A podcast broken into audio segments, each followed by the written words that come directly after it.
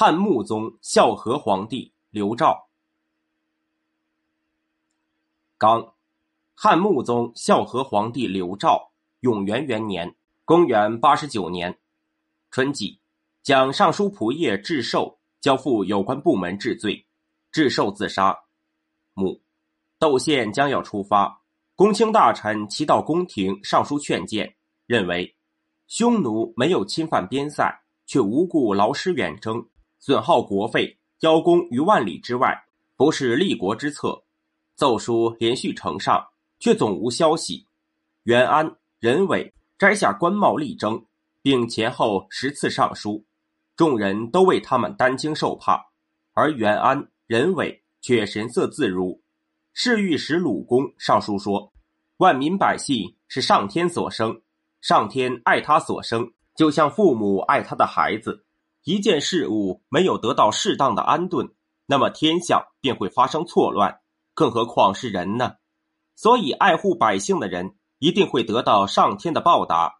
那些夷狄之人与中华本非同源，所以圣明君王最佳的处理方法便是约束他们，并不加以灭绝就是了。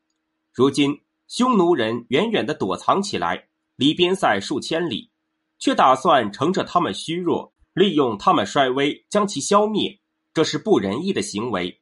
现在刚刚开始征发，而大司农就已经出现调度不足的情况，上下相逼，百姓的穷困已经到达极限。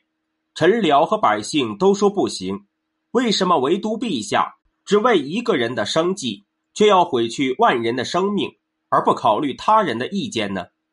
窦太后没有接受，又诏令使者。为窦笃、窦景兴建宅地，侍御史何敞上书说，应该迅速撤走工匠，以便支援边关战士，体恤人民疾苦。奏书呈上之后，并没有被采纳。窦宪曾派遣门生送信给尚书仆射智寿，对他有所请托。智寿将这个门生送交赵玉，并上书陈述窦宪骄傲放纵。援引王莽势力，警告朝廷；又在朝会时声色俱厉地讥讽窦宪等人讨伐北匈奴、大建宅地等事。窦宪极为愤怒，诬陷智寿诽谤朝廷，将其治罪，当处斩刑，判减死一等，放逐合浦郡。还没有动身，智寿便自杀了。刚夏季六月，窦宪攻打北匈奴。大败敌军，登上燕然山，刻立石碑记功，然后返回。母窦宪、耿炳出朔方郡边塞，与北匈奴单于在基洛山会战，大败敌军，斩首俘获敌人很多，二十余万人投降。又出塞三千余里，登上燕然山，命中护军班固刻立石碑记功，记录下汉王朝的国威恩德，然后返回。刚秋季七月，会稽郡发生山崩。刚九月，任命窦宪为大将军。母窦氏兄弟骄傲放纵，尚书何场呈上密封亲启奏书，说：宠爱却不管教，就会使他变成凶狠残暴的人，就好像饥饿的时候喂毒药给他吃，这恰恰是害了他。臣看到大将军窦宪兄弟。独揽朝纲，虐待百姓，奢侈放纵，诛杀无辜。臣何尝微不足道？实在不想对上，使皇太后文母的美名受到损害，使陛下有立誓皇权相见的讥笑。对下也可使窦宪永保荣华富贵。于是，窦宪向窦太后奏准，派何昶到济南国担任济南王刘康的太傅。刚。发生水灾。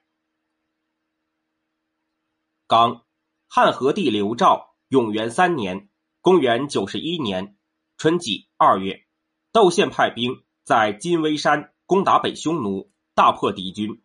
母窦宪认为北匈奴微弱，打算将其彻底消灭，派左校尉耿奎在金微山包围北匈奴单于，大破敌军，乘胜出塞五千余里，才返回。自汉王朝出兵以来，从没有到过这么远的地方。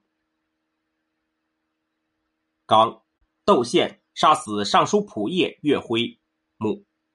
窦宪以耿奎作为自己的助手，邓蝶、郭黄做自己的心腹，班固、傅毅负责给他撰写文章。刺史、太守、县令大多出于窦姓家门，他们对于利民横征暴敛，共同从事贿赂勾当。尚书仆射岳辉上书说：“陛下年纪正轻，继承帝业，舅父们不应掌管王室，向天下显露私心。”如果居上位的能以大义为重，自行割爱；居下位的能以谦让为怀，自行隐退，那么四位舅父便可永保爵位和封地的荣耀，而皇太后也永远不必担心辜负祖先宗庙。奏章呈上之后，不见回音。岳辉请求退休，返回家乡。窦宪暗示州郡官员对岳辉加以迫害，岳辉服毒自杀。于是朝臣吓得心惊胆战，无人再敢违抗。元安因为皇帝年幼弱小，皇太后家族专权，每次朝会进献和与公卿大臣谈论国家大事时，没有一次不感伤落泪。从皇帝到大臣都依赖元安。刚，汉和帝刘肇永元四年，公元九十二年，夏季六月初一。日食，发生地震，久旱无雨，蝗虫成灾。刚，大将军窦宪被处死。母，窦氏家族父子兄弟充满朝廷，便阴谋叛逆。皇帝刘肇知道他们的阴谋，而大臣们却无法接近皇帝。由于勾顿令宦官郑重谨慎敏捷，富有心机，不追随窦氏家族。皇帝刘肇便和郑重商议，除掉窦宪，下诏命执金吾武校尉领兵保卫南宫、北宫，关闭城门，收缴窦宪的大将军印信、绶带，让他跟窦笃、窦景、窦归一同返回封国，选择严明干练的人担任封国宰相，又逼迫这四人自杀。窦氏家族及其宾客全都被免职，遣返归乡。班固死在狱中。班固曾著有《汉书》，此时还没有完成。汉和帝刘肇就让班固的妹妹曹寿的妻子班昭继续完成对《汉书》的写作。刚任命宦官郑重当大长秋。母汉和帝刘肇受勋颁赏时，常常是推辞多的而接受少的。刘肇因此认为他是个贤人。经常与他议论政事，东汉宦官专政便从此时开始。刚，汉和帝刘肇永元七年（公元九十五年）夏季四月初一日食，秋季七月，益阳县发生地裂，九月地震。刚，汉和帝刘肇永元八年（公元九十六年）。春季二月，封贵人殷氏为皇后。夏季出现蝗灾。刚，汉和帝刘肇永元九年（公元九十七年）春季三月，陇西郡发生地震。夏季六月，发生旱灾、蝗灾，免除本年的田租及山泽税。刚，秋季。闰八月，皇太后窦氏逝世。母，当初梁贵人已死，因宫中行事严密，并没有人知道汉和帝刘肇是梁贵人所生。武阴公主的儿子梁护将此事奏报太尉、司徒、司空三府，请求讨论。太尉张普讲明情况，和帝刘肇听后感伤良久，张普便请求追加梁贵人尊号。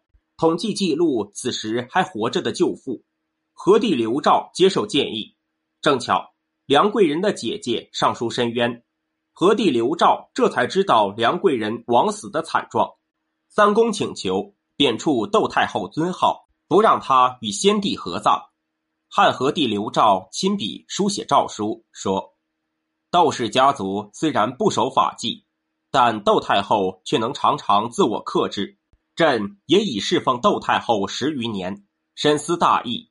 按照礼教，作为臣子儿子的，没有资格去贬斥君王和父母的道理。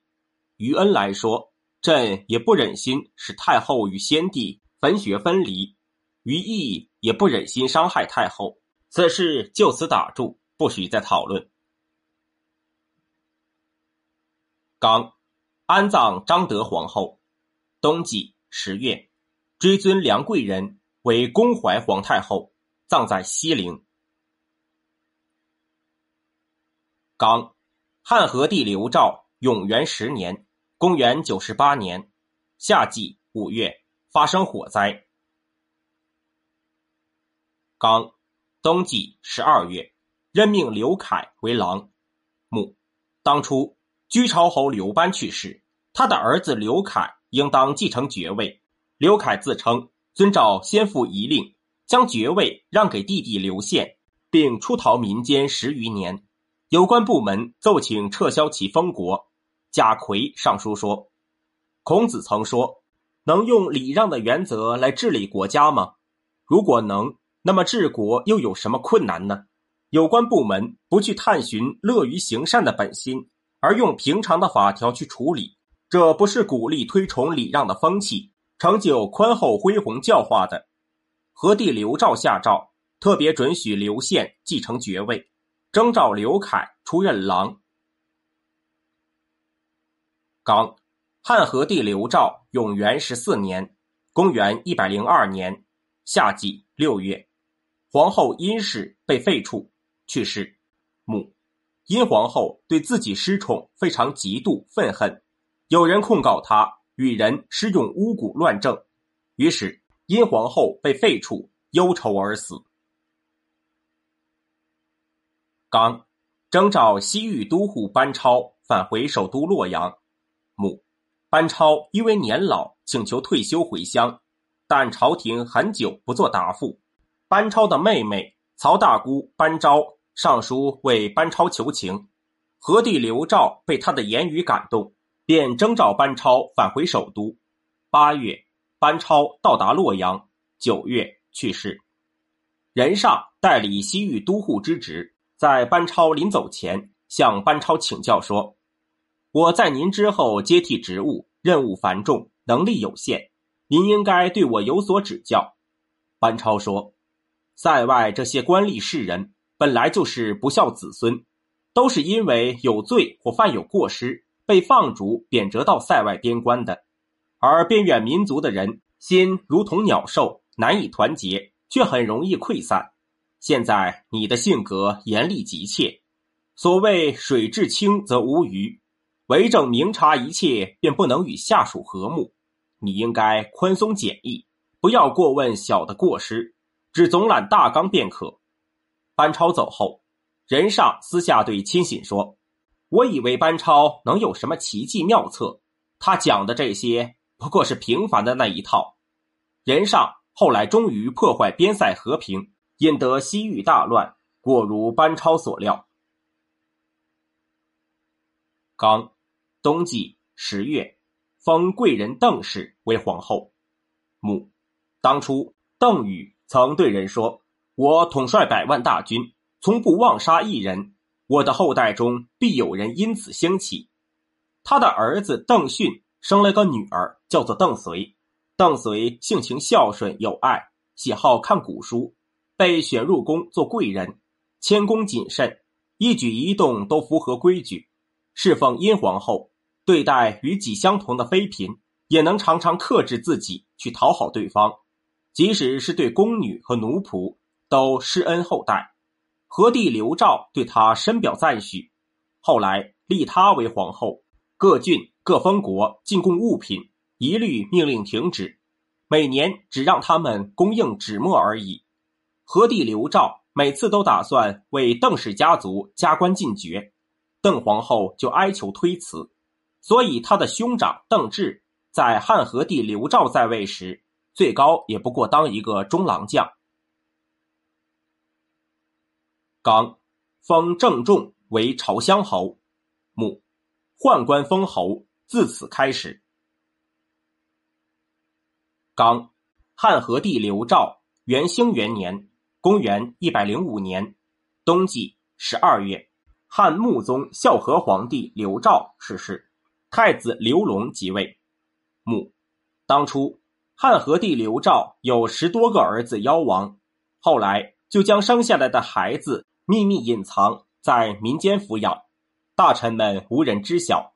和帝刘肇去世之后，邓皇后就收回在民间抚养的孩子。长子刘胜患有不治之症，小儿子刘隆生下刚一百多天，于是将其迎回宫，立为太子，随后即皇帝位。是为汉商帝。刚尊邓皇后为皇太后，邓太后临朝执政。刚洛阳县令王焕逝世。母王焕为人公平正直，能够洞察奸邪之人，外表威猛，内心仁慈，人们都心悦诚服。此时王焕在任内去世。百姓无不落泪，为他建立祭祠、作诗，配上音乐祭祀他。邓太后下诏说：“忠良的官员是国家长治久安的保证，寻找他们非常急切，却很少能够找到。现在任命王焕的儿子王实为郎中。”